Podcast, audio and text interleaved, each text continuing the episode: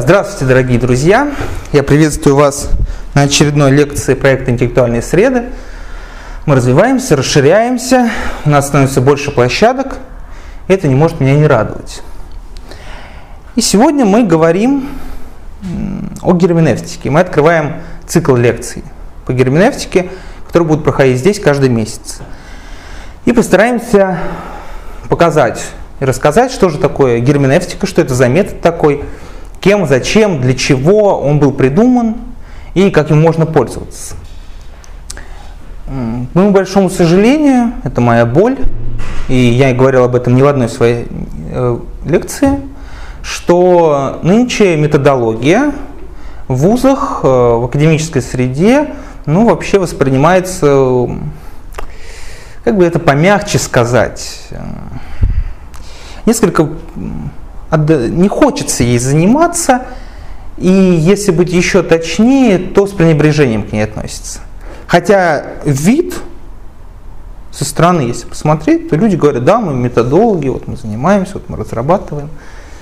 Но я отучился уже, я учусь уже в третьем вузе, и не видно как-то этого. Как-то к методам плохо относится.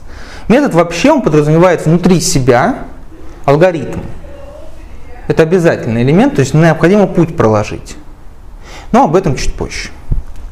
Все-таки лекцию я хочу начать э, с чего-то простого, легкого, что нас э, ведет в состояние общения, но в то же время, в то же время не будем расслабляться. Однако же, то, что я сейчас скажу, оно как раз-таки на расслабление направлено. Я недавно был в Феодосии на философской конференции, и там я познакомился с Тарасом Вархотовым, это преподаватель МГУ. Он будет читать через неделю лекцию в Пушкинке, приходите. И вот э, на фуршете он рассказал анекдот. И этот анекдот очень э, напомнил мне ситуацию, в которой я нахожусь, когда рефлексирую свое занятие философией. Хотя, казалось бы, анекдот не об этом. Анекдот забавный, я не, не претендую на то, что будет хохот сейчас, и очень смешно, но он забавный и, я думаю, со смыслом. Цирк. К директору цирка приходит человек и говорит, здравствуйте, знаете, у меня есть великолепный номер для вас. Директор цирка спрашивает, какой номер? Говорит, я могу залезть под купол цирка без страховки – Внизу будет бетонная плита, я на нее прыгаю и остаюсь жив. Директор цирка так пожал плечами, говорит, ну покажите. Ну вот когда вот эту бетонную плиту, человек залезает, прыгает вниз, летит, бьется, и как ни в чем не бывало, встает. Директор цирка в шоке, говорит, ну что, тогда вы приняты. Гастроли, огромные гонорары, великолепная жизнь, по всему миру все объездил. Все просто отлично. Проходит три года, он приходит в отдел кадров и говорит, ребята, я увольняюсь. Они сразу звонят директору цирка. Директор цирка приходит. Говорит, как же, ну почему? Давайте мы увеличим вам гонорар в 10 раз. Он такой, нет, нет, нет. Говорит, ну давайте мы вам отпуск увеличим еще в два раза. Нет, нет, нет. Ну почему? Ну почему же вы уходите? Больно. И вот э, этот анекдот описывает мою рефлексию насчет занятий философией, потому что иногда понимать-то больно, очень неприятно. Это выглядит со стороны очень весело, очень классно. Ты коммуницируешь с массой людей, ты можешь быть успешен в своей профессии и так далее, но вот когда ты видишь эти структуры, то иногда бывает очень-очень больно. И вот сейчас мы переходим к теме, которая была обозначена, польза непонимания. Герменевтика – польза непонимания. Герменевтика, да, это искусство толкования по Шлейермахеру. Это не наука, это искусство. И даже в каком-то смысле это и не философия, то есть это что-то на стыке искусства и философии. И вот э, в этом искусстве есть одна проблема. Проблема непонимания. Потому что заявляется, что люди, которые будут заниматься герменевтикой, будут понимать. А что же будет с непониманием? Ну, сейчас будем разбираться. Ну вот первое, что будет с непониманием, и чем оно хорошо вообще-то. Понимание – это страдание. Почему это страдание? Ну, потому что, когда вы понимаете, то зачастую, может даже в абсолютно всех случаях, у человека, понимающего, включается эмпатия. Потому что понимает он не что-то абстрактное, а вообще другого. Есть я, есть другой. И когда я его понимаю, тогда я начинаю сопереживать ему.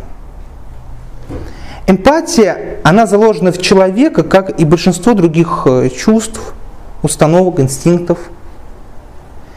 И понимание только катализирует этот процесс в человеке. Это хорошо видно на профессиях человек-человек и на проблемах, которые там возникают. Какие проблемы могут возникнуть? Ну, как минимум выгорание. Человек выгорает, потому что каждая профессия человек-человек, ну или по крайней мере, ну разве что сфера услуг сюда не относится. Все остальные профессии, особенно которые есть в бюджетных организациях, они ориентированы на то, чтобы человек работать со страданием. Ну вот я, например, э, я тружусь в психоневрологическом диспансере, специалист по социальной работе. Ко мне приходят люди не от хорошей жизни, а потому что у них нет работы, потому что их родственника нужно лишить дееспособности. То есть каждый раз человек приходит с проблемой. И с проблемой непростой, а которая задевает массу его чувств.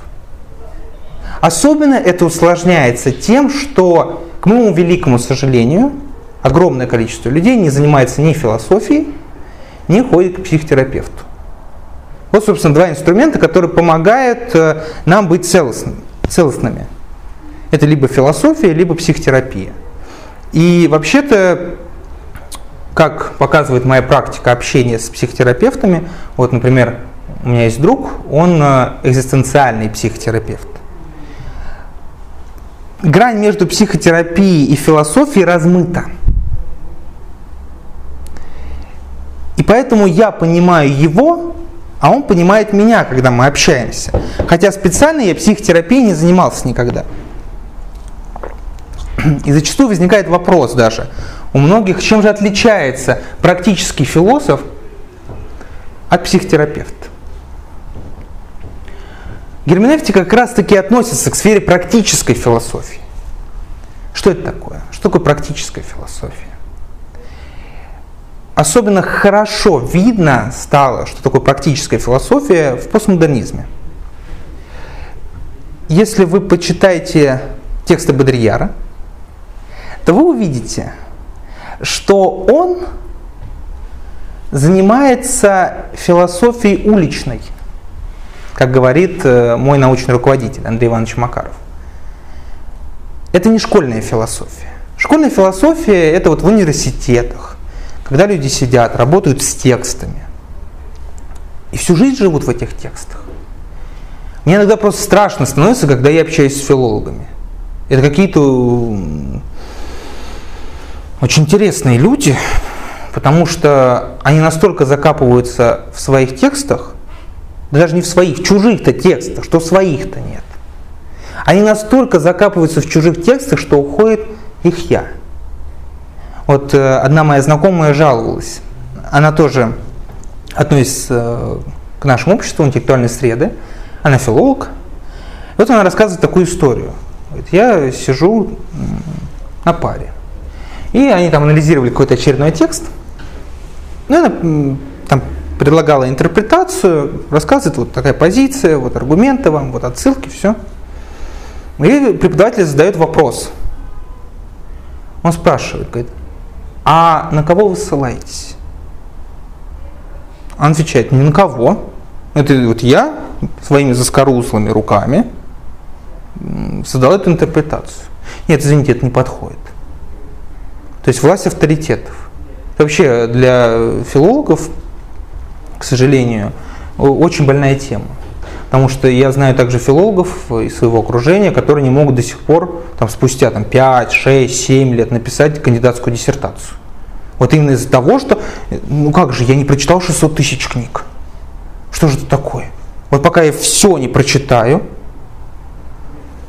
нельзя написать. На этот счет у второго моего учителя, у Юрия Юрьевича Витютнева, есть такой лайфхак. Если вы... Иван, проходите, не стесняйтесь. Здравствуйте. Такой лайфхак. Если вам необходимо написать статью на какую-либо тему, вообще работу какую-либо на любую научную тему или философскую, напишите сначала, не опираясь на источники, то, как вы об этом думаете. То, что вы знаете. То есть вот прям черновик сделайте самостоятельно. И только после этого начинайте читать источники. Велика вероятность, что в таком случае у вас появится какая-то собственная интересная идея. Обычно другой процесс. Мы читаем массу источников, и после этого начинаем писать работу. Здесь прилагается обратный. И это справедливо. А, когда я писал свою магистрскую диссертацию, я писал, их, э, я писал ее про спиритуалистов, то я очень много работал в РГБ, сидел, э, читал массу текстов спиритуалистов. И когда ты начитаешься, потом читаешься анализы вот таких подобных текстов, то очень сложно найти какую-то свою идею. То есть что-то, что новое будет. В чем актуальность вашей работы, как спрашивают обычно на защите. И не зря спрашивают. Я когда иногда вот на конференциях сижу, слушаю, там какой-нибудь доктор наук выступает, вроде уважаемый человек. Но так хочется поднять трубку и спросить, а в чем актуальность вашего исследования? Это, это нарушит субординацию, поэтому я, естественно, этого не делаю. Но в любом случае есть проблема вот этих своих идей. Ну, строго говоря, своих идей вообще не бывает. Но идеи скорее ищут. Исходя еще из теории Платона, да, мир идей, мир вещей. То есть э, идеи, они не в нас, идеи мы ищем извне. Но вот найти эту самую идею новую, которая будет отличаться от всего остального, вот велика вероятность, если вы сначала будете э, сами использовать определенные методы, да, как метод герменевтики, например, метод сократического диалога, рассуждения, логика, анализ. И только потом переходить к каким-то текстам, посвященным этой теме. Так вот, понимание это страдание, заявил я до этого. Почему, да? А, я указал на эмпатию. Пойдем чуть дальше. Погрузимся еще глубже. Почему это страдание? Обратимся к языку.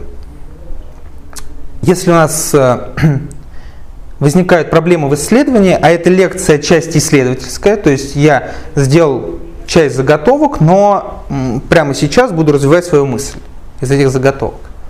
Если мы возьмем э, из языка пример, чтобы постараться ухватить суть понимания. Что близко к пониманию? Близко к пониманию знания. И вот сравним. Человек совершает какой-либо поступок. Поднимите руку те, кто может назвать какой-нибудь поступок, который может совершить человек. Пожалуйста, как вас зовут? Маргарита. Маргарита, какой поступок? Съесть хот-дог. Съесть хот-дог. Давайте а, попросим еще одного человека привести пример более такой жесткий, скажем так, какой-то серьезной более ситуации. Сделать аборт. Сделать аборт. Сделать аборт, съесть хот-дог. Разберем сначала более простой пример, потом более сложный пример. Мы идем по улице, видим, что человек ест хот-дог. Мы в нем узнаем нашего друга. Мы подходим к нему и там говорим, Вася, там, здравствуй, я знаю, почему ты съел хот-дог. Другая ситуация. Вася, я понимаю, почему ты съел хот-дог. Когда я говорю о знании,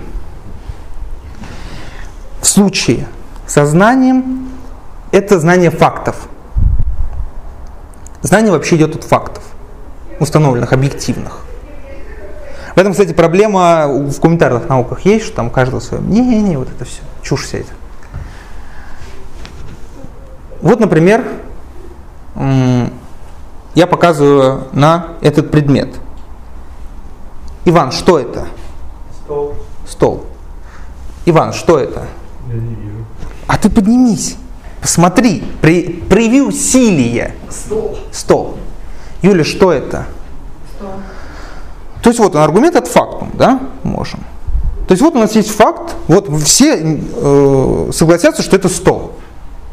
То есть это не будет такого, что кто-то скажет, на самом деле это стул. Мы спросим, а почему ты так считаешь? Ну, знаете, у каждого свое мнение, у каждого свой внутренний мир богатый и все прочее вот это вот.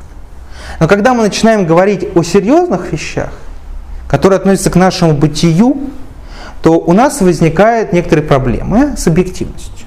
Вот герменевтика помогает их преодолевать. Итак, с хот-догом. Я знаю, почему ты съел хот-дог. Это скорее о причинно-следственных связях, каузальной связи. То есть, например, ты съел хот-дог, потому что ты голодный. Теперь с пониманием. Я понимаю, почему ты съел хот-дог. Понимание, оно предполагает вчувствование. Вот даже по фразе, я сейчас еще даже не аргументирую. Вот возьмем э, более такой высокий уровень проблемы или более глубинный наоборот. Вот молодой человек, как вас зовут? Вот вы предложили про аборт. Елисей. М? Елисей. Елисей. А, вот Елисей предложил отличный вариант э, серьезной проблемы. Я знаю, почему ты сделал, сделала аборт. И я понимаю, почему ты сделала аборт. Человек, который от- относится к другому каким-либо образом, когда он говорит «я знаю», то он говорит о голом факте. Например, следователь говорит м, преступнику, я знаю, почему ты это сделал. Но когда мы говорим о понимании, то здесь предполагается в чувствовании. Я понимаю, почему ты это сделал. Это не мои э, сказки, это сказки герменевтов. Это Шлейермахер, например.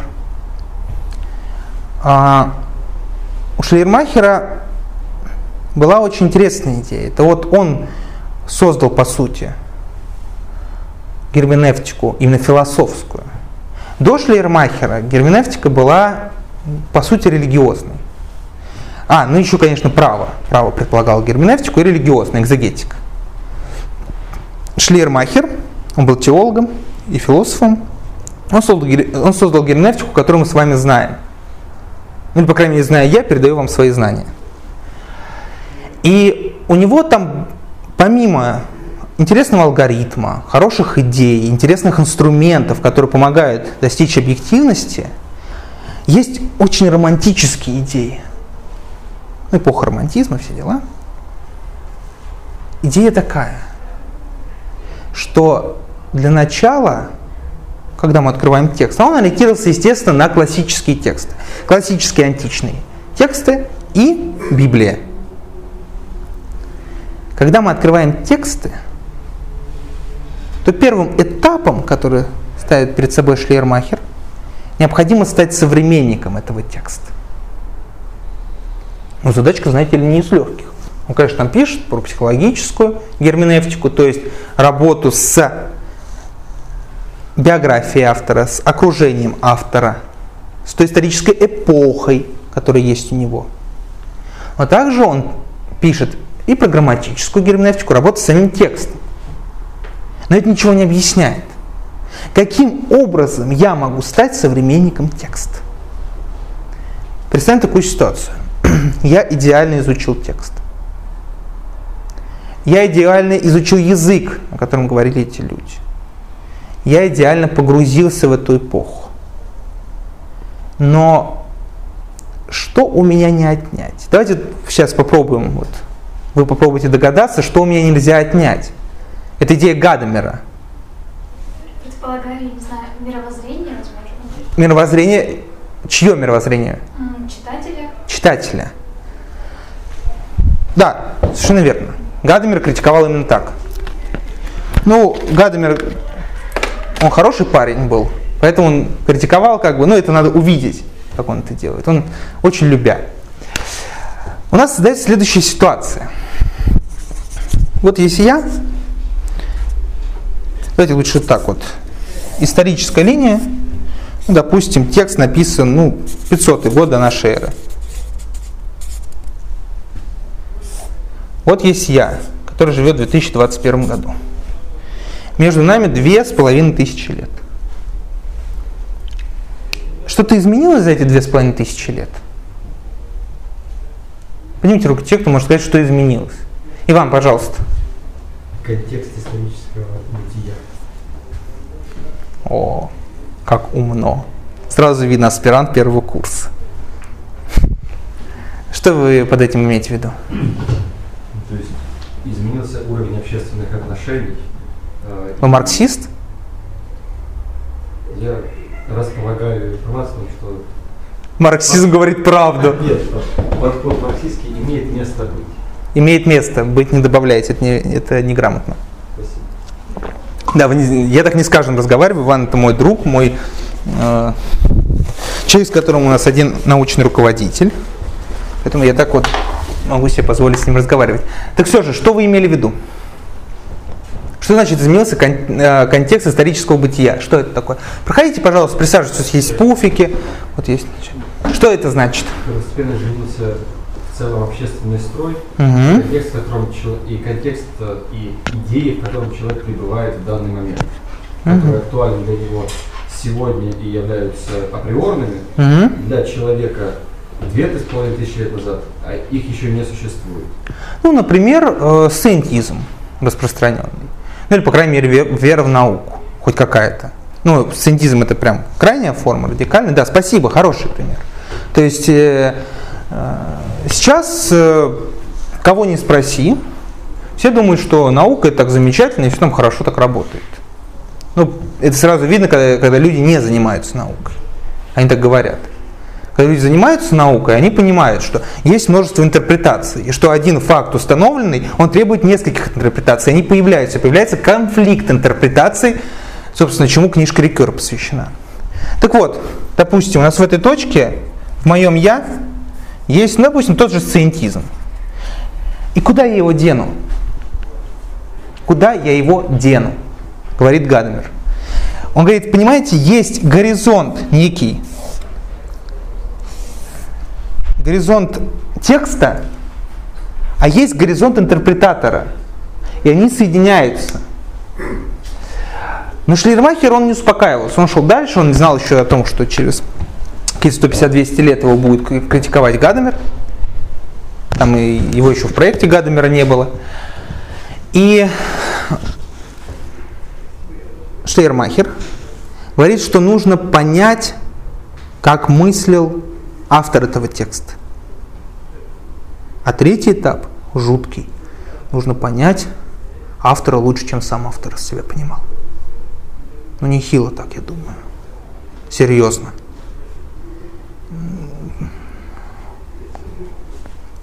Это романтические идеи, это уже относится к сфере аксиом. Это сто раз критиковалось, но идея, я думаю, понятна. Необходимо настолько влиться в мир автора, чтобы понять лучше его самого, чтобы, например, установить тоже ис- исторический пласт и те события, которые происходили вокруг него, которые на него самого влияли, которых он даже не знал. То есть не- несколько даже понять его бессознательно. Но сейчас, э, дабы мы продолжили... Да, закройте, пожалуйста, двери, думаю, навряд ли кто-то еще придет. Вам там удобно сидеть? Да, помню. Да, отлично, спасибо. А, но сейчас э, я открою текст, и мы внутри нашей лекции сделаем часть ее таким занятием, которое было принято в Средневековье. Мы почитаем э, текст человека, я его прокомментирую. Этот текст очень подходит, естественно, к нашему сегодняшнему разговору, бы поспорил бы с Иваном, сказал бы, что ничего нового-то нет. Есть догадки, что это за экклесиаст? Да, экклесиаст. А, книга из Библии, из Танаха, а, экклесиаст или проповедник.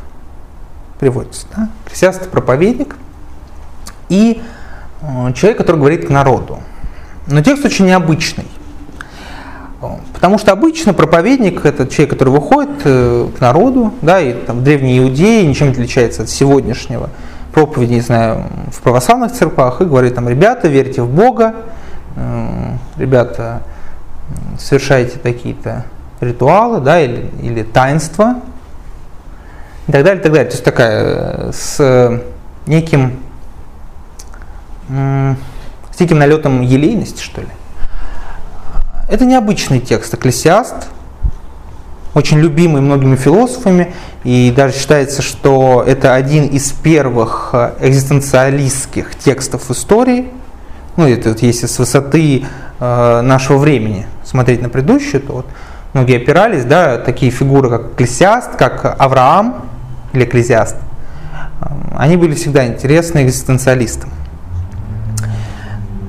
Но нам интересно здесь не сам текст, скорее э, полностью, естественно, а те фрагменты, которые нам позволяют приблизиться вот к той идее, о которой я говорю. Понимание – это страдание. Непонимание выходит радость.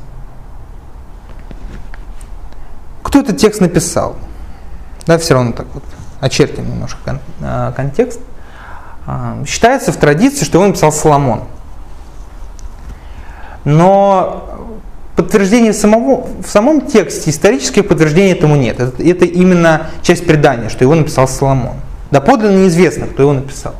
Ну, как и большинство книг э, Библии, ну, или, по крайней мере, очень большую их часть, это неизвестно, кто эти тексты писал. Мы знаем имена некоторые, которыми они названы. Э, и вот так мы называем того гения, который его создал, этот текст. Но это не важно. Важно то, что этот человек уже в летах, этот человек рефлексирует по поводу своей жизни. И вот, э, я с вашего позволения присяду, и вот что он пишет. Так, сейчас. Я буду читать э, фрагменты текста в новом русском переводе. Почему? Потому что, ну, во-первых, э, и в этих стенах это будет особенно приятно сказать, что в отличие, допустим, от католиков, э, в православной традиции нет э, того перевода, который канонически закреплен. Э, если у католиков есть вульгата и в конце 20 века новый перевод нового вульгата, который является текстом, на который все опираются, то, допустим, в России синодальный перевод, он является каноническим. Можно читать любые переводы. Просто есть традиция читать синодальный перевод, э, поэтому в большинстве книг э, вы встретите именно ссылки, исходя из синодального перевода. Э, но сами создатели синодального перевода, они, извините, я сейчас посмотрю, там запись все в порядке. Да. Сами создатели синодального перевода 19 века, они не планировали, что этот текст закрепится на столько столетий. Точнее, сколько пошло? У 100 более 150 лет уже прошло, что это так закрепится, но они не знали, что будет в 20 веке. И вот э, почему еще этот новый русский перевод, э, ну, он сделан на древних источниках, э, и он более ориентирован на современного читателя, то есть э, нет таких э, слов, которые были бы нам, по сути, непонятны. Исходя просто из, из исторического контекста даже. А, и, да, более понятен. Итак, мы сегодня, э, я возьму некоторые фрагменты из первой, второй, двенадцатой главы. Начнем с первой главы. Так. Угу.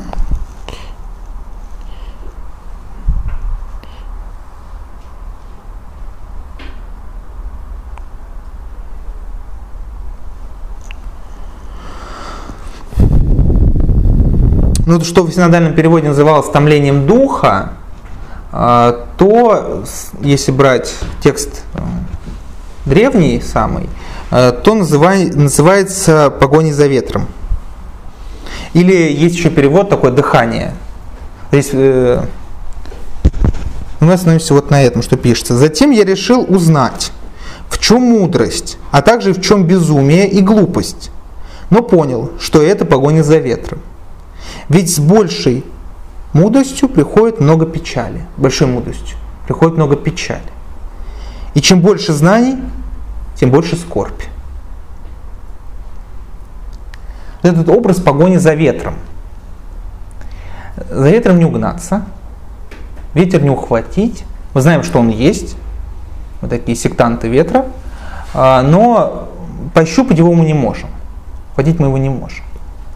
И вот Экклесиас о том и говорит, что, э, ребята, все это познание, это погоня за ветром сплошная. В Экклесиасте очень от, прям отлично показано, что и глаза будут смотреть, и насмотрятся, да? и уж слышать, и не наслышаться. Что настолько большое разнообразие в мире, что ты не можешь его весь охватить. Но, но чем больше ты его обхватываешь, чем больше ты ухватываешь этих смыслов, тем ты больше умножаешь печаль. И вот это отлично иллюстрирует вторая глава, вот фрагмент из второй главы. Начну с первого стиха. «Я сказал себе, а он был царем, да? Почему считается, что Соломон, там в начале текста сказано, что он был э, царем иудейским. Я сказал себе, попробую-ка я повеселиться и получить от этого удовольствие. Но и это оказалось суетой. А смехи, ну вот суета еще вот как раз, суета именно переводится как э, некоторый выдох, дыхание. вот такой вот звук. О смехе я сказал безумие, а о веселье, что оно дает. Я пытался утешить себя вином и, сохраняя мудрость, предаться глупости. Я хотел увидеть, что, стоит, что стоит людям делать под небом в немногие дни их жизни – сохраняя, сохраняя мудрость, предаться глупости. Это интересный момент. Сохраняя мудрость, предаться глупости.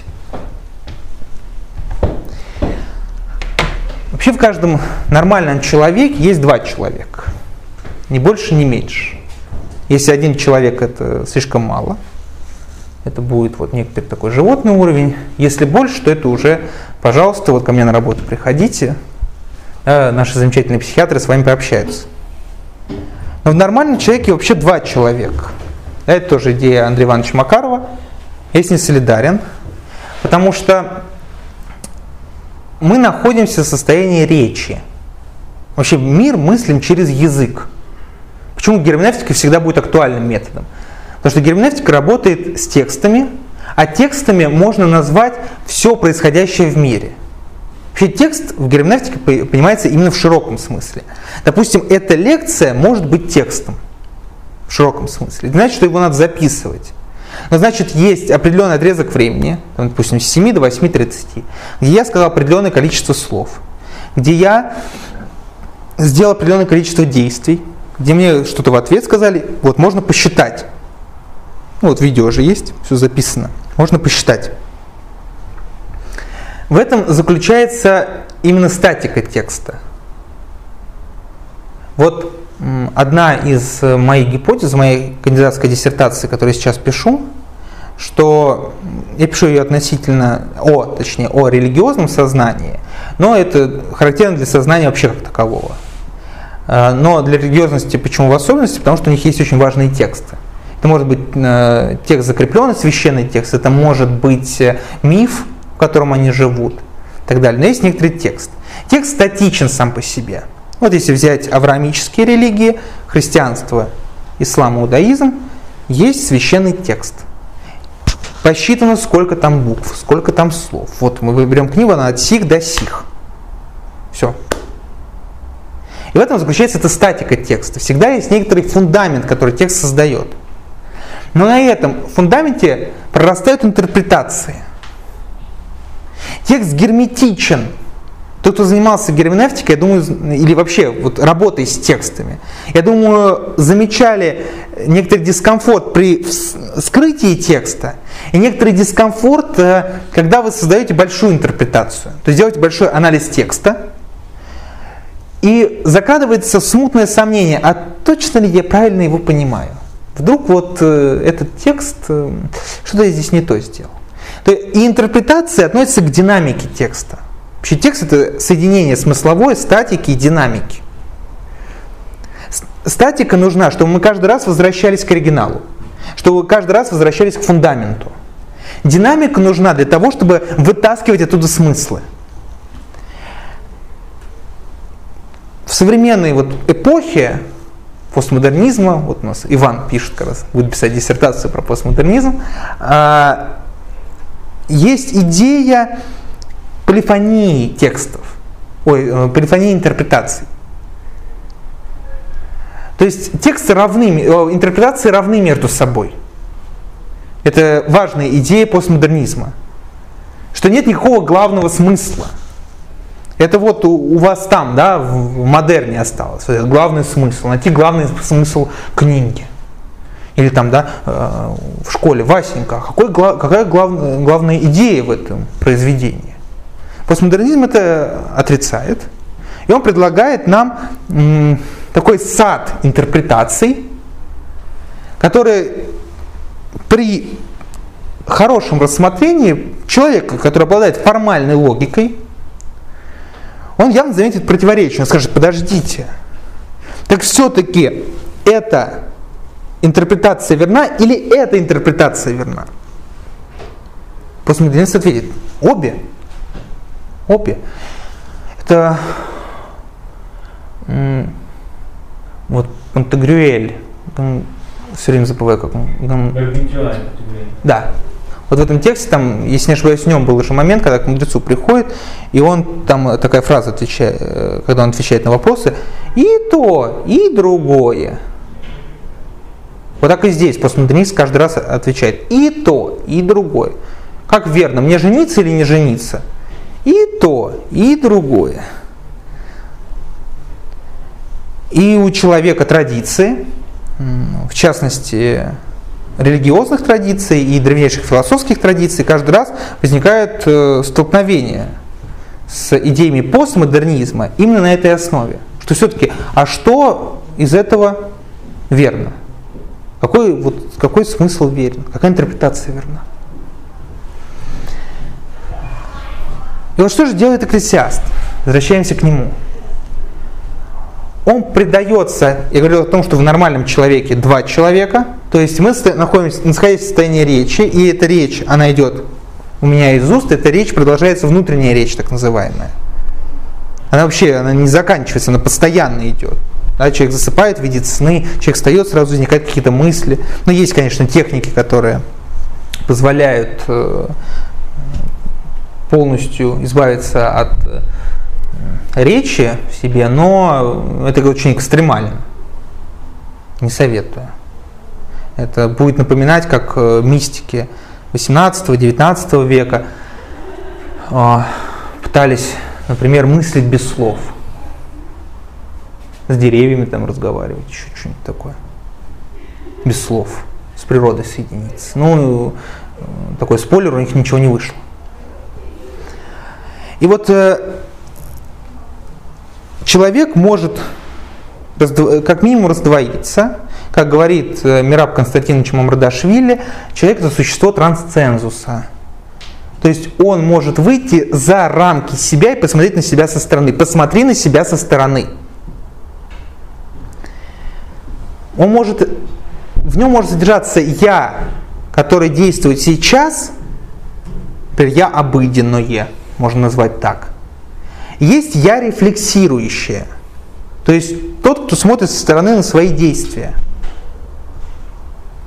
И вот это я рефлексирующее, оно и относится к герменевтике, в частности. Я рефлексирующее как раз и добавляет страдания. Вот в данном случае экклесиаст. Он предался глупости, не отказываясь от мудрости. Что такое глупость? Глупость это ближе к животному состоянию человека. Мудрость это ближе Э, ну, назовем это дух, так вот, как э, раньше называли гуманитарные науки, науки о духе. Это ближе вот к духу. и человек может полностью удовлетворять все свои физические животные потребности, но как только включается это я рефлексирующее, как только включается эта работа по осмыслению своего опыта, тогда и приходит страдание. Почему я так поступил? Зачем я это сделал? Что я натворил? Это вот э, люди, которые любят хорошо выпить, они вот так вот с утра встают и такие, что я наделал? Зачем я ему это сказал? Господи, о, вот они там начинают завывать, я еще с будуна, голова болит, надо как-то разруливать всю сложившуюся ситуацию. Все. Мир рушится просто. Но если бы этого, даже у этих людей есть зачатки, я рефлексирующий, он слабенький, он скорее не рефлексирует, а толчет в ступе воду. Но все-таки это, это самое я рефлексирующее у него остается. Вот это маленькое-маленькое зернышко, оно как раз и приносит страдания. Так бы страдание приносило только физическое состояние человека. Разве что это страдание. Разве что это страдание. Страдание, оно связано с переосмыслением. Ну вот что же там дальше Экклесиаст будет нам говорить. Так. Я совершил великие дела, построил себе дома и насадил виноградники, разбил сады и рощи, и посадил в них разные плодовые деревья. Я сделал водоемы, чтобы поливать цветущие деревья в роще. Купил себе рабов и рабынь. И были у меня и другие рабы, рожденные в доме моем. Также крупного и мелкого скота было у меня больше, чем у кого-либо, кто жил до меня в Иерусалиме. Я собрал себе серебро и золото и богатство царей и областей. Приобрел я певцов и певиц и много наложниц, отраду сердца мужчин. Я превзошел величие всех, кто жил в Иерусалиме до меня. При всем этом мудрость моя оставалась со мной. Чего бы не пожелали глаза мои, я ни в чем им не отказывал. Сердцу своему я не отказывал в удовольствии. Мое сердце радовалось от всего, что я делал. Это и было наградой за весь мой труд. Но когда я посмотрел на все, что сделали мои руки, и на тот труд, что я совершил, я увидел, что все суета, все погоня за ветром, и ни в чем нет пользы под солнцем. Один мой друг бы задал ему такой вопрос. На кой ты посмотрел назад? Зачем? Плохо жилось. И он, женщины, рабы, богатство, золото, все есть. Че ты смотришь туда назад? Однако он посмотрел и разочаровался. То есть даже из этого текста, из этого анализа человека, судя по тексту, уже старика в преклонных летах, видно вот этот вот момент очень важный. Я смотрю назад, и тогда у меня приходит страдание. Я начинаю понимать, что ничто не ново под луной – я начинаю понимать, Иван, что вас так веселит? Какой Иван?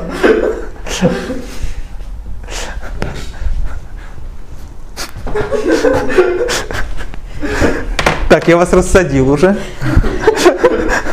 А вы все продолжайте. Да, вернемся к экклесиасту, с вашего позволения. А, так вот, экклезиаст, он здесь как раз э, показывает, что рефлексия, она приносит страдания. Потому что когда человек рефлексирует, ему необходимы какие-либо основания. Зачастую основание рефлексии – это благо. Пример рефлексии самый простой. А, это называется принцип витаминки. Он заключается в следующем. Мы берем, ну я его использую зачастую на всех своих семинарах и при рефлексии, на, когда рефлексирую свои тексты, свои лекции и так далее. Мы выделяем сначала плюсы. Сначала хорошее, сначала надо себя похвалить. Что я сделал хорошего. Вот. Потом, ну, если мы будем только себя хвалить, то мы будем идеализировать свой опыт. И тогда надо просто его повторять от и до, и все будет отлично.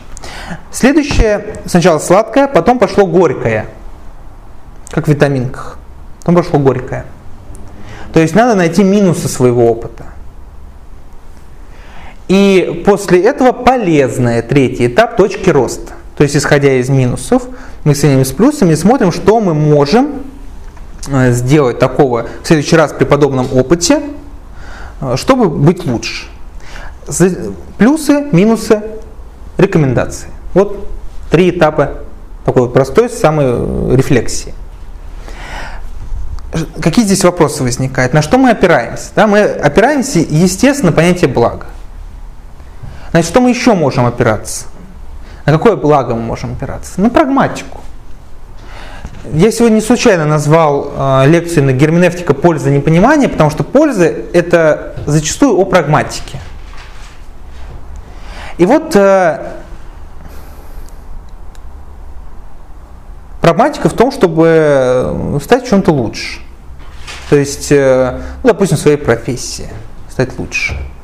В своем ремесле. Вот у меня ремесло это мой досуг, мое ремесло э, это чтение лекций, и таким образом я улучшаю свое ремесло. И вот возвращаемся к, в нашем вот этом блоке, который мы сейчас рассматриваем, э, к изначальному моему тезису, что понимание связано со страданием. Потому что когда ты не понимаешь, то это скорее связано с радостью. Потому что когда ты не понимаешь, ты опираешься на чувства. Когда ты не понимаешь, ты скорее счастлив. То есть, э, например, человек посетил хорошую лекцию. говорит, э, вот у меня такое бывает, что рефлексия, особенно после семинаров моих и вот в ПНД, я уже там больше, более 200 семинаров, семинаров провел, я спрашиваю на рефлексии, говорю, ну вот, там, уважаемый Федор, скажите, пожалуйста, какие плюсы были? Он говорит, ой, так интересно было, вот вы хорошо так говорите, все так пообщались замечательно. Я говорю, какие минусы? Он говорит, никаких. Каких? Мне иногда приходится очень долго беседовать с человеком, чтобы найти какие-то минусы. Я говорю, ну давайте посмотрим, вот что вам может быть не понравилось, в чем был дискомфорт. Говорит, ну вот, вот в этом моменте, там, в итоге мы приходим к какой-нибудь глупости, типа, ну у меня там заболела спина, когда там посередине семинара. Ну хотя бы вот это, я хотя бы за это зацепляюсь. То есть человек, который, например, пришел к профессионалу, он, э, ну и на этом, собственно, манипуляции построены. Человек не рефлексирующий, не защищенный рефлексией, он как бы доверчив очень. И вот э, ему все хорошо. То есть сплошные плюсы, а, ну, либо обратные, сплошные минусы. Знаете, какое-то монолитное такое, монотонное состояние. Когда человек рефлексирует, рефлексирует, он неизбежно приходит к страданию. Потому что, а, как я уже говорил, это связано с эмпатией, с вживлением в опыт другого. И б, это связано а, с тем, что человек все равно раз, э, разглядит эти минусы. И его представление об идеальном покоробится. А, как вас зовут? Елисей. Елисей, а у вас вопрос или комментарий? Вопрос. Пожалуйста, задавайте. Но ведь, но ведь не всегда в процессе рефлексии человек испытывает страдания, ведь в процессе осознания каких-то инсайтов приходит и радость. Конечно. А, я здесь говорю не о каждом моменте. Это хороший вопрос, спасибо вам. Я здесь, естественно, говорю не о каждом моменте, потому что э, здесь необходимо развести два понятия – количественное и качественное. Э, количественное – это которое мы можем посчитать, качественное – это либо качественное, либо некачественное, если по-простому говорить. И вот если э, количественно смотреть на это дело, то, конечно, мы можем сказать, ну вот, там, я там рефлексировал, я не страдал. А я говорю скорее здесь о качественном, то есть э, о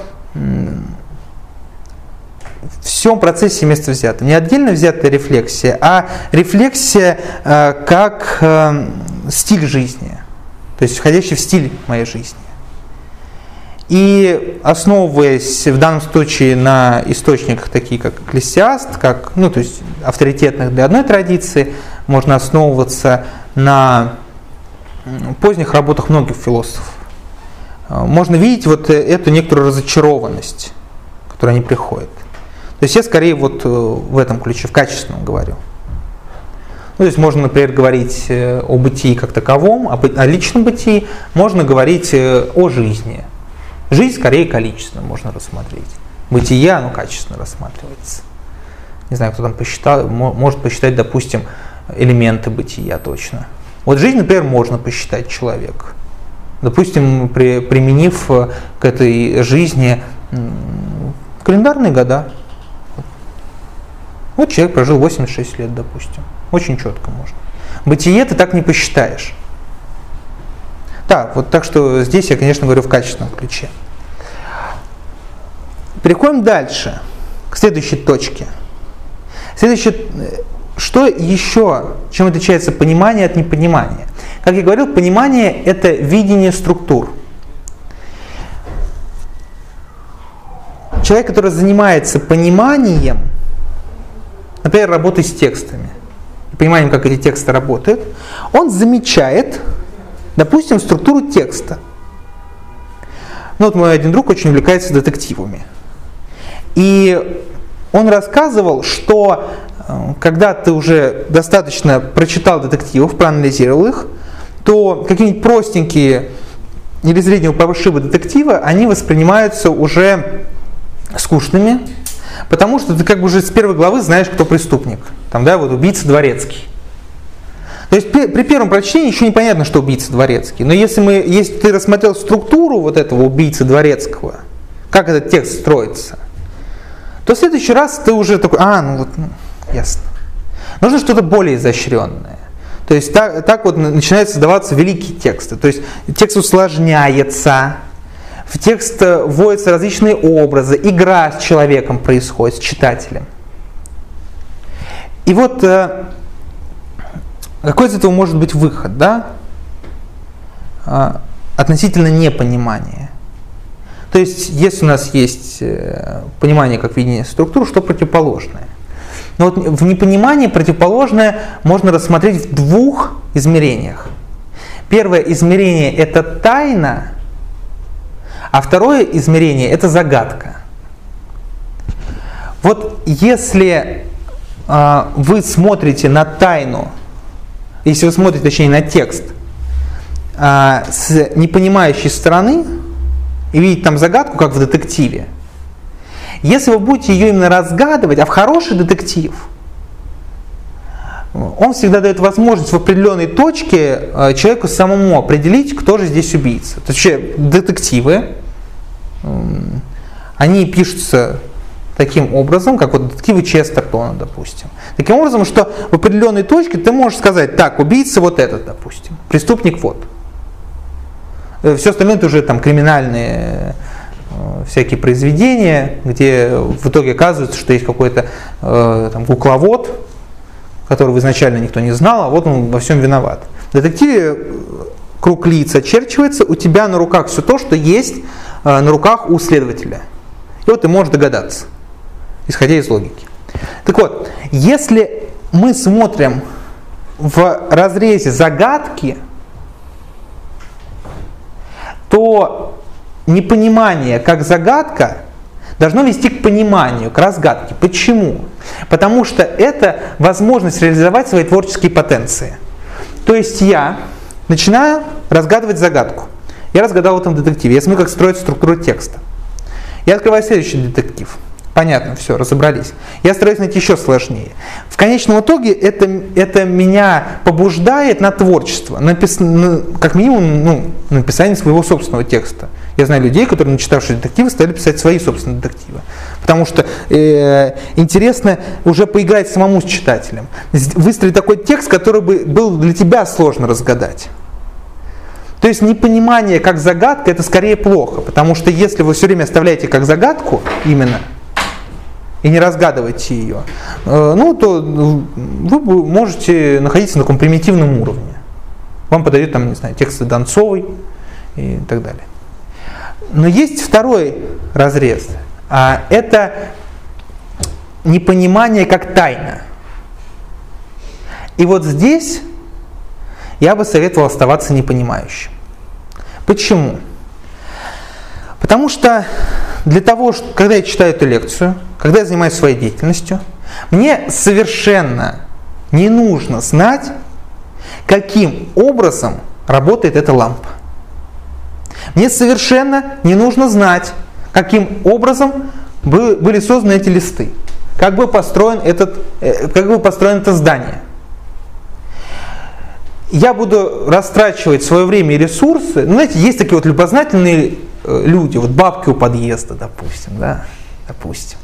И вот есть такие люди, которые, которые просто являются набором фактов.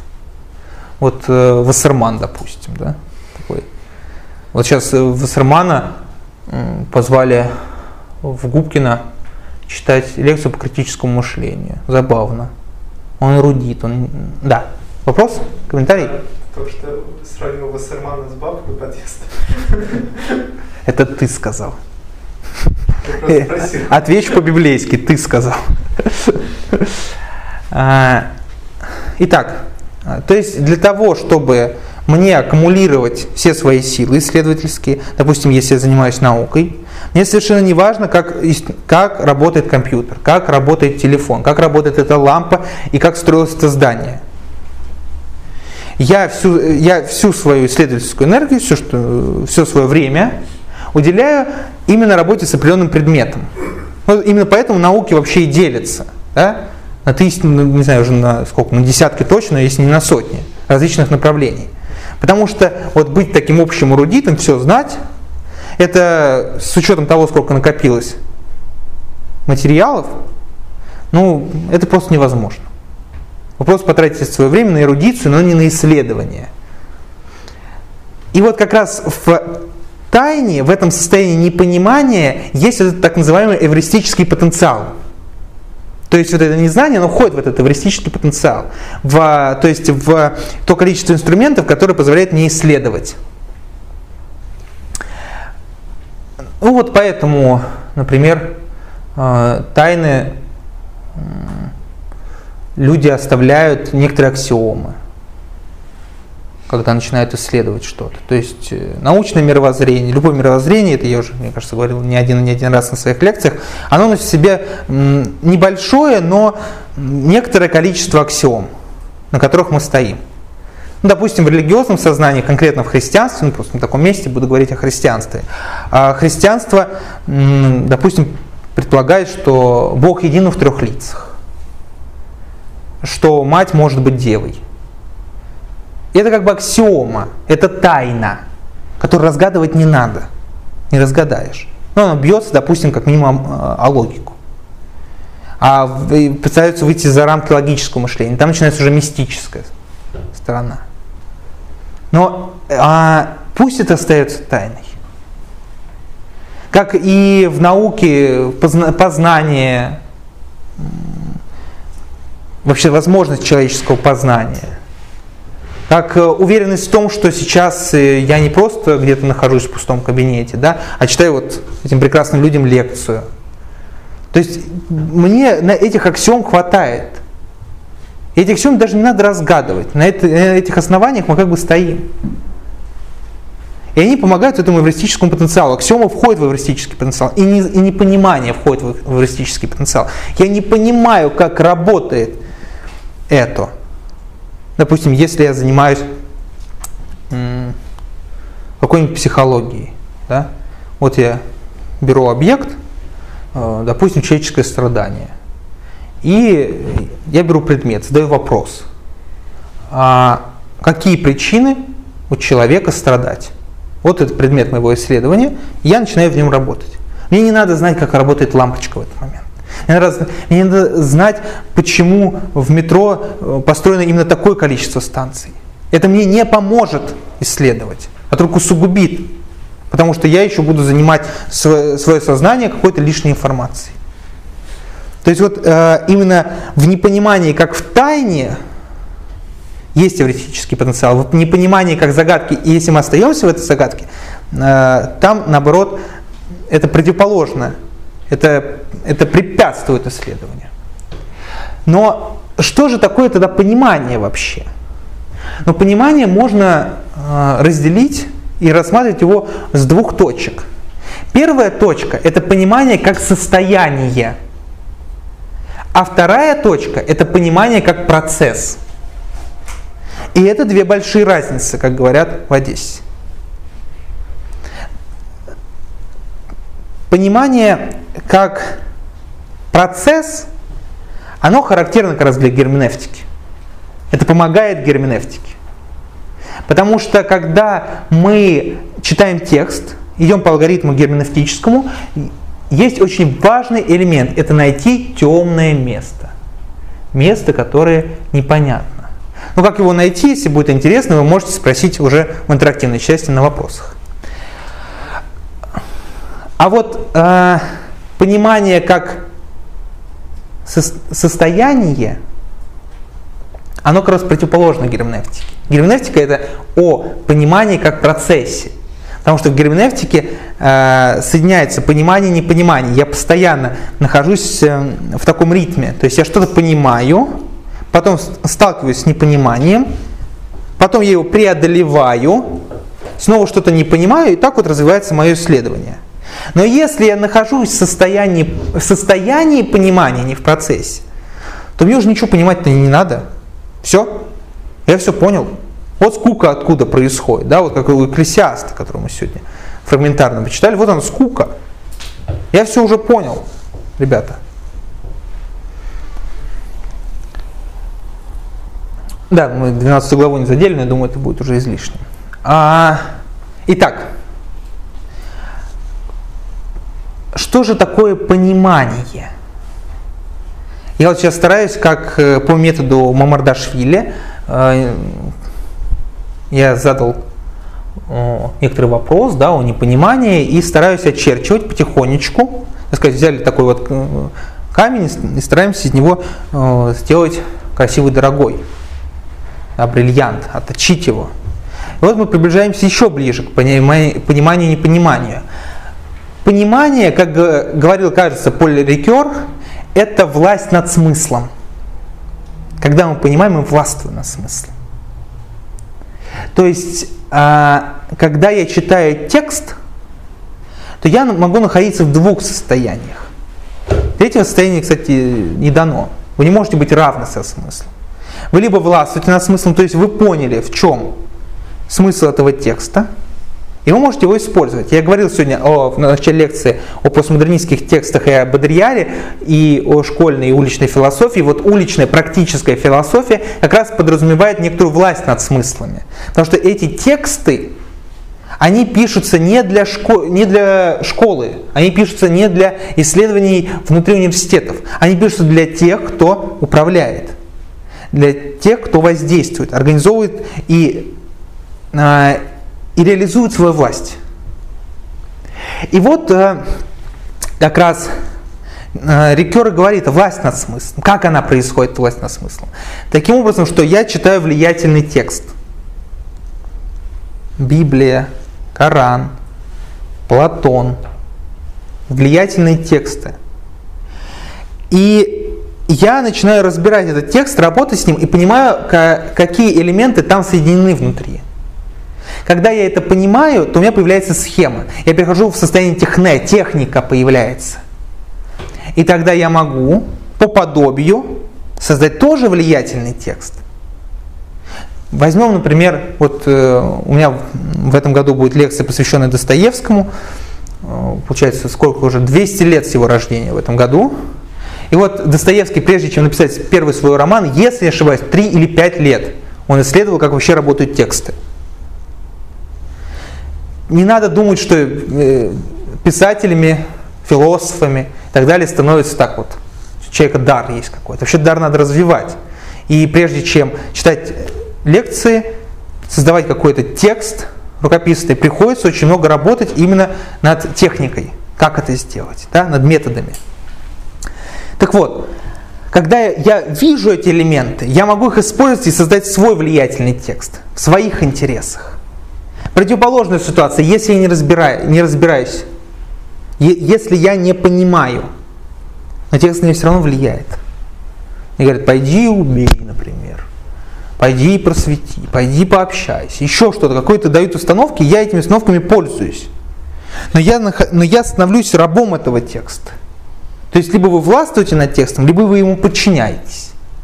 Вот герменевтика как раз о, о том, чтобы властвовать над текстом. Над смыслами, над смыслами. Не над текстом, да, я себя поправляю, а над смыслами. Так что же такое понимание и непонимание? И вот здесь мы подходим к самому главному. Сколько у нас есть времени? Сколько сейчас вообще времени на часах? 15 минут. 8 То есть, ну, да, нормально. Итак, мы подходим к самому главному. Что же такое понимание и непонимание? Я использую такое определение понимания. Понимание – это состояние, когда я и другой смотрим на мир одинаково. Он не противоречит процессу, потому что чтобы прийти в это состояние, ну может быть миг, может быть год, два, три, там не, не посчитаешь.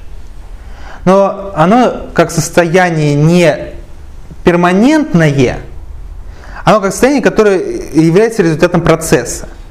Я хочу понять этого человека, и для этого мне надо понять не только исходя из знаний, получив э, достаточно фактов, э, применив причинно-следственную связи, формальную логику, критическое мышление, мне нужно еще также прочувствовать это. Эмпатия хотя бы, извините, на минималках. Что же такое непонимание? Непонимание – это, скажем просто, это разъединение. По сути, понимание – это соединение. Вот весь мой э, до этого спич о понимании можно уместить в одно. Понимание – это соединение. Непонимание – это разъединение. Непонимание в радикальном смысле, в таких формах, точнее, в радикальных формах, это отрицание – если я понимаю, это, это не говорит о согласии, но это говорит о том, что у меня есть знания, и что я прочувствовал, что происходит. Я встал на место другого. И я как бы хотя бы на какое-то время посмотрел этими самыми глазами на другого. И именно поэтому, допустим, ой, в средневековье а, была такая технология обучения. Через диспуты выходил человек, и даже диспут как бы самим собой. Выходил человек, ну, студент, Ему говорили там, «Ну, дайте мне какое-нибудь заграничное имя, любое. Эрик. Эрик. Эрик, пожалуйста, э, докажи, что Бог есть. Ну вот Эрик стоит, доказывает. Бог есть потому, что вот это, вот это, вот это, вот это. Потом говорили, Эрик, а теперь докажи, что Бога нет в современном системе образования те мои друзья, кто преподает в семинариях, они иногда удивляются тому, как э, ужасаются студенты семинарии, когда их просят, э, например, сказать, что плохого в существовании Бога. Но вообще это традиция понимать, традиция понимать. Если, как э, показал Кант в своих работах, что можно равно доказать существование Бога, его отсутствие – можно равно доказать бесконечность Вселенной и ее конечность. И здесь уже разговор, как я говорил, об аксиомах. Но кто-то на этих аксиомах стоит на одних, а кто-то на других. Как мне с ним взаимодействовать? Именно научиться его понимать. Как его научиться понимать? Прочувствовать, про, э, продумать, понять иррационально и эмоционально. Но если я нахожусь в ситуации непонимания – Ситуация, почему сложен э, межконфессиональный диалог, межрелигиозный диалог, почему сложен э, диалог культур зачастую? Ну, потому что люди не хотят понимать. Я в состоянии непонимания, все чужое зло. И здесь при, приобретаются радикальные формы, это отрицание его. И в этом самом смысле мы приходим к очень интересному парадоксу, исходя из моих рассуждений, что непонимание – это друг герменевтики. Потому что процесс герменевтики, познания смыслов, невозможен без непонимания. Тот, кто все понимает, ему герменевтика не нужна. Да, если такие есть в зале, я прошу выйти. Но непонимание – это противник пониманию.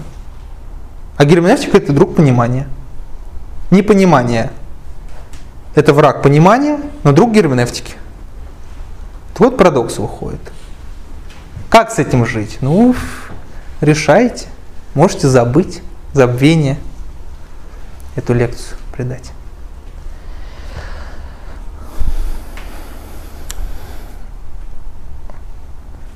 Я думаю, что в конце я все-таки позволю себе еще раз обратиться к тексту Экклесиаста, указать на два важных момента в этом тексте. 12 глава, последний. Текст небольшой, если кто не читал, советую прочитать.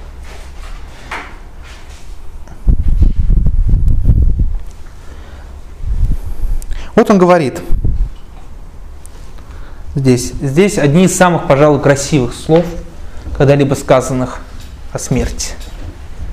Красивых, но даже не печальных, но красивых. Вот он здесь пишет, говорит точнее, это все-таки запись слов, он обращался, это проповедник. Поэтому помни его, Бога, пока не порвалась серебряная цепочка – и не раскололась золотая чаша, пока не разбился кувшин у источника, не обрушилось колесо над колодцем. И тогда тело вернется в землю, откуда оно и было взято. А дух вернется к Богу, который дал его. Суета, сует, сказал Экклесиаст. Все суета. Так он завершает свою проповедь. Красиво. Но непонятно. Разбираться надо. А знаете, что делают авторы э, для людей, обделенных инстинктом исследователя? Ну, если по Аристотелю. По Аристотелю же был инстинкт исследователя? Или это наша идея? Черт разработку. Мы с тобой разрабатывали это для лекции. Это у Леки. Я взял это там не совсем инстинкт, а... А, ну если, значит, это наша разработка. Да, у, нас есть, у нас есть идея такая в кавычках инстинкт исследователя. Но о ней как-нибудь в следующий раз. Ну, либо на вопрос. А, вот здесь надо разбираться. То есть мы сталкиваемся с непониманием, сталкиваемся с образами. Образы сродни символов. Рикер говорил, что герменевтика – это прежде всего толкование символов. То есть текст воспринимается как символ. Символ что-то показывает и что-то прячет все время. Есть буквальный смысл, есть скрытый смысл. И это отнюдь не придумки филологов. Вот, например, где мы сталкиваемся с такой явной что нам явно, какой текст показывает, вот это вот буквально и скрытое. Э, это басни. Ну какой дурак будет думать, что вот прям вот натурально вот там щука, рак собрались вместе, что-то там тянут, потянут, вытянуть не могут. Но как только он начинает, человек использовать символическую интерпретацию, то есть переворачивать, буквально уводить назад, а вперед показывать символическое – то приходит смысл, которым можно пользоваться. Так вот, э, весь текст Экклесиаста – это текст сложный, откровенно. Потому что здесь есть э, вот как раз такие моменты, когда надо понимать, что текст символичный.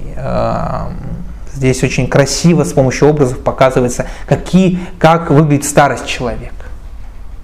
Если буквально воспринимать, то ничего не поймешь. Ну, сегодня, так сказать, не об Экклесиасте, в следующий раз прочитаю лекцию – а, ну, так сказать, поверьте мне на слово, а если вы читаете, то вы и так знаете об этом. Но здесь в конце есть совершенно замечательный момент. Ну, просто вот. Для тех, кому не интересна герменевтика, для тех, кто хочет вот прийти и сказать, не, ну вы мне нормальным русским языком объясните, ну а что здесь, ну в чем смысл? Но здесь и говорится, теперь, когда все было услышано, вот заключение, Бойся Бога и соблюдай Его повеление. Ведь это все, что важно для человека, потому что Бог приведет каждое дело на суд, включая и то, что сокрыто, будь оно хорошим или плохим. То есть для ребят с неторопливым развитием, вот, пожалуйста. Да. Вот вам весь смысл. Сколько здесь? Раз, два. А, тут сколько получается-то? Два стиха всего. Вот весь смысл экклесиаста. Но чтобы его понять, чтобы его прочувствовать, а понимание, как я настаиваю, это всегда не только про рациональное, но и чувственное, но придется поработать с текстом. Поэтому я желаю вам заниматься герменевтикой, работать не только с рациональным, но и с чувственным, заниматься творческой герменевтикой. И будет вам счастье. Спасибо. Перейдем к вопросам. А, сколько у нас времени? Скажите, пожалуйста. 24. 6 минут. Так, ну давайте, ну, там, не знаю, 5-6 вопросов, сколько там. Так, давай, э, так, давайте, вот вас как зовут? Да, Виталий, Виталий, пожалуйста, ваш вопрос. вопрос такой. Параллель можем э, провести, э, как Библия бездомная книга и э, когда вот много сект производился в 18 век, да? Не, не только с 16 века пониманием- поперло. Непониманием как раз таки э, образователи этих сект, они трактовали Библию по-своему и вводили людей в заблуждение, образовав тем самым А, сра- сразу видно вашу ангажированность идеями. Ну хорошо, да, спасибо за вопрос. А, ну, конечно, здесь мы параллель можем привести с близкой нам, как минимум географической, историей христианства. А, в чем была проблема? В чем вообще идея? У меня недавно был лекц- курс лекции истории религий, о религии в современном мире, но там много об истории, так что можете послушать э, в нашей группе интеллектуальной среды .москва. А, так вот, в чем была проблема? Почему так э, получилось, например, той же реформации? Так понимаю, сек- сектами вы можете реформацию называть, правильно или нет? Да, вот. А, Если мы таких э, будем говорить терминах, я подчеркну отдельно, что слово секта я использую не в смысле испорченным журналюгами. Секта это неплохо. Секта в изначальном смысле это первый, первое поколение в какой-либо религии новой. Допустим, с этой точки зрения христианство во времена апостолов это секта, потому что было первое поколение. Это неплохо. Но если вы, если использовать в плохом смысле, да, ну ладно, здесь я не буду так. А, вот, э, если взять, например, первое поколение, вот реформация, да, что там случилось, что произошло, почему удалось э, так сделать? Ну, во-первых, это недостаток образования. Потому что массы были не образованы, а как, например, заявляет Леонид Мацик в своих лекциях, я не проверял, поэтому просто на него ссылаюсь, что даже в какое-то время запрещали читать Библию мирянам, что вы что-нибудь там не нашли, кто умел читать, да? Ну вот, э, конечно, э, Библия – это книга бездонная, совершенно верно, потому что такое обилие смыслов, собранных за тысячелетия, ну, редко можно такую книгу найти.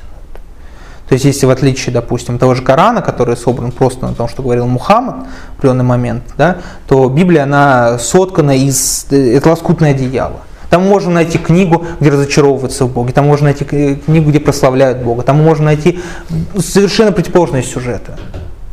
И вот э, поэтому очень легко дергать статы из Библии. Можно найти там подтверждение любой своей позиции. Так вот, что же здесь с интерпретациями? А, э, Первый ход реформации был в том, что реформация обратила внимание на то, что человек существует свое «я». Вот в нескольких лекциях я отдельно уделяю этому момент, что, нет, что вот в Средневековье люди, вот они толпой, вот мы толпой живем в доме, толпой ходим на поле, по воскресеньям ходим в толпой в храм, э, и, и все, все, все мы делаем вот, вот все вместе, такой коллективизм, счастье, радость, веселье, нет, есть еще я. И вот э, реформация обратила внимание на это я самое, что те- тебя лично касается вопрос религиозный, что у тебя есть личное отношение с Богом. О чем, например, в православии везде, во всех там больше 10-15 церквях в этом говорится, да? Допустим. И вот эти личные отношения, а, на них указали. Человек сказал, да, такой образ, да, человека, вот средневековый сказал, да, слушайте, у меня правда я свое есть. Так, то есть мне надо самому все анализировать. Тут, тут Лютер переводит на немецкий язык Библию, человек, люди многие могут читать ее, у них возникает вопрос, как интерпретировать. И вот появляются такие, так как Кальвин, Лютер, люди, которые дают свою интерпретацию. Так как у них, так как, э, да, так как у них был, э, было образование, ну, переспоришь кого хочешь, Поэтому э, они как раз да, привлекают свои интерпретации. То есть не сама даже интерпретация привлекательна, а вообще само ее наличие. А во-вторых, это э, то, что противоположно э, вот тому, что говорят э, католические священники. И поэтому вот возникает э, вот этот момент очень важный. Почему нужно учиться интерпретировать? Потому что так будет, э, если мы, допустим, действуем и говорим с позиции какой-то конкретной религии, то можно сказать так. Если ты учишься интерпретировать, то тебя будет очень сложно сбить с пути истинного. То есть, если ты знаешь, как работает интерпретация, по какому алгоритму, каким образом, что такое аргументация, что такое логика и прочее, что такое критическое мышление, то просто так тебя не уведешь какую-то интерпретацию. Поэтому я думаю, что проблема вообще создания и взрыва периодического, да, и как в New Age вот это называется, да, новое религиозное движение, она именно и во многом из-за недостатка интерпретации. Люди, не, точнее, не умеют интерпретировать, из-за неумения интерпретировать. Так, пожалуйста, следующий вопрос. Да. Посоветуйте литературу, которая поможет углубиться в механизм герменевтики. Ох, так, сейчас, сейчас, сейчас, сейчас. А, опять-таки, э, я сейчас скажу, что зайдите в нашу группу интеллектуальная среда Москва. Для начала прочитайте две книжки, небольшие, небольшие. Есть методичка по герменевтике Дмитрия Рамуальдовича Еворского.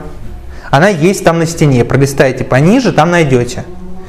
А вторая книжка, которую советую, точнее даже главу из книжки, которую советую прочитать, это у нас тоже размещена она в группе. Книга посвящена герменевтике права.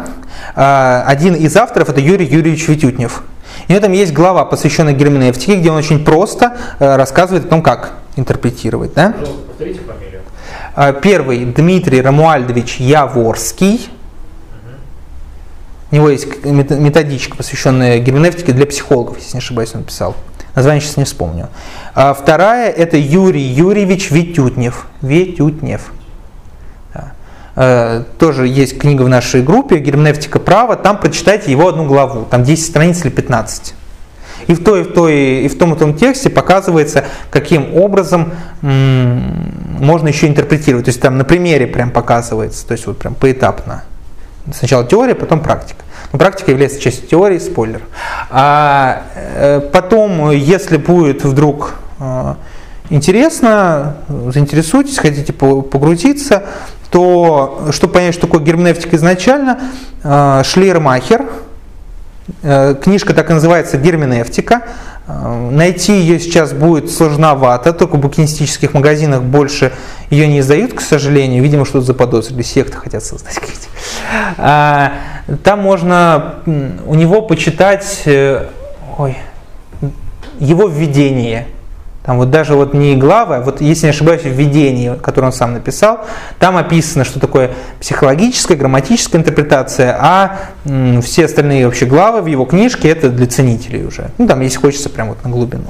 Ну, вот, наверное, эти три для начала, да, потому что там тот же Гадамер, истинный метод, Поль Рикер, э, Дильте и Хайдегер, это вообще атас.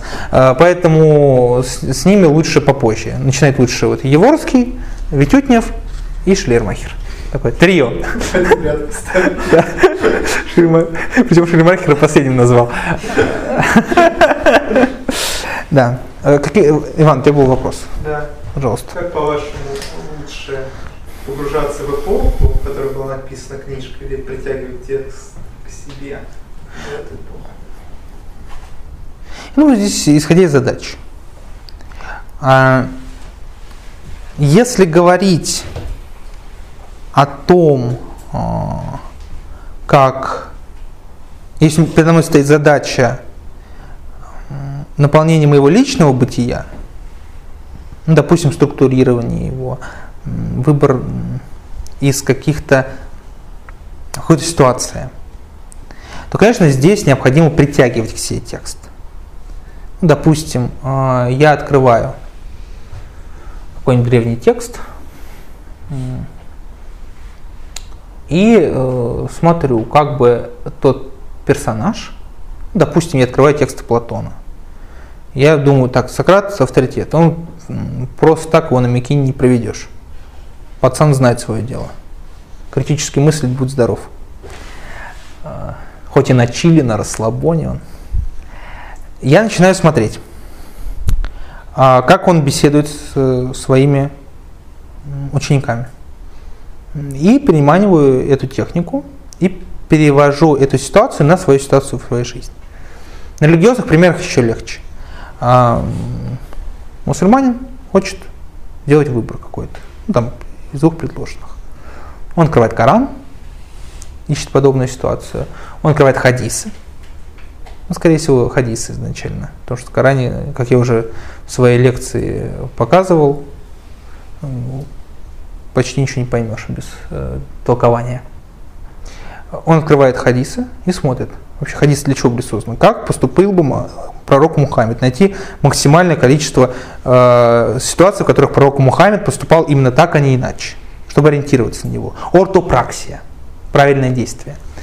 Э, Поэтому и я потом перекладываю на свою ситуацию. Так, как бы здесь он поступил? Потому что времена все равно поменялись. Да, именно поэтому у нас есть, допустим, создается во многих религиях социальная концепция. Потому что надо как-то отвечать на вызовы настоящего. Например, отвечать на эко, как отвечать на суррогатное материнство. Этого не было до этого, допустим, да, или не было в таких масштабах, как сейчас. Надо как-то отвечать. Поэтому, конечно, текст лучше притягивать к себе.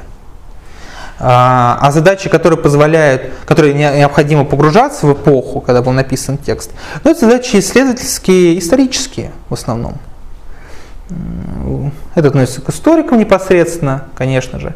Ну и отчасти относится к философам, потому что в России, допустим, сложилось очень такое стойкое убеждение, что занятие философией – это занятие чем? Правильно, историей философии. Да те все придумали, нефиг тут что-то э, выкореживаться. А, наш человек во Франции. Да, есть такой философ современный, педагог Оскар Бренефье, на кого мы ориентируемся в плане сократического диалога. И вот Оскар Бренефье, м, он сделал какую-то невероятную вещь. Он защитил докторскую, если не ошибаюсь, без ссылок. Вот он долго пробивал эту идею, что я буду защищаться без ссылок. Меня это в свое время поразила эта история. А сейчас я понимаю, а да, это вообще заявление, что, ребята, помимо истории и философии, есть еще философия. Я не хочу заниматься историей философии. Я хочу заниматься философией. Да, еще какие-то вопросы есть? Есть можно. Комментарий, да, можно, пожалуйста. Э, Там был, был такой тезис, что, если я правильно поняла, эм, что мы не можем мыслить без слов. Был такое? Да. Да. Э, Я утверждаю, что можно э, мыслить без слов. Пожалуйста. И доказательства тому, например, э, период у ребенка до словесного, мы можем мерить его фиксация зрачков на предметах, там взаимосвязи голода и источника пищи, например. Угу. И у взрослых людей это инсайты. То есть, когда у тебя есть задача какая-то, тебе нужно решить, ты даже не понял, как это произошло, раз, для тебя вышло решение. И на очень высоких уровнях управления наукой очень часто, ну, математикой, приходит сначала решение, а потом ты уже начинаешь рационализировать. А, хорошо, спасибо. Ну, я здесь отвечу следующему. Я здесь отвечу, исходя из той э, дискуссии, когда м, один раз, да, я люблю рассказывать истории своей жизни, э, у меня был такой курс для пациентов диспансера, э, назывался «Развитие мышления». А, Но потом э, мне пришлось передавать это в развитие творческого мышления. Почему? Ну, потому что у нас возникла дискуссия с а, заведующим дис- э, но я лоялен, поэтому как бы, ну вот хочешь, чтобы было назва- на- название другое, ну да, пусть. Потому что ему не нравилось, что он говорит, как же мы людям будем говорить, вам бы мышление подразвить, что-то не то. Так вот, э, почему я так заявляю про мышление, что невозможно без слов? А, ну, потому что э, здесь необходимо определиться с терминами. Основываясь, ну, я думаю, заметно на платонической традиции, а, я понимаю мышление так. Мышление – это процесс, результатом которого является появление идей, которых не было в моем опыте. То есть а, противоположное – это думание. Если человек мыслит хотя бы раз в год, дай бог. Потому что в основном думают. Думание – это оперирование информацией, когда помыслили за меня. То есть человек типа, начитался книжек, человек очень эрудированный, очень умный, и вот он думает. Он может вот как э, с этими, эти карты как бы, с ними играться или фигуры, да, их переставлять. А, а мышление – это уникальный процесс, уникальный в том, что я могу, например, на синтезе тех идей, которые я знаю, о которых я думаю, выйти в режим мышления, когда я могу предоставить какую-то новую качественную идею. Вот именно с этой точки зрения я говорю, что без слов невозможно. Потому что и это требует, любое мышление требует языкового обрамления. Ну вот так, да? Я не призываю со мной соглашаться, но вот некоторый ответ. Ну давайте финальный, самый бомбический вопрос, который срежет все, все изменит, бытие изменится, станет ключевой точкой в моей жизни. Его нет. До следующей лекции.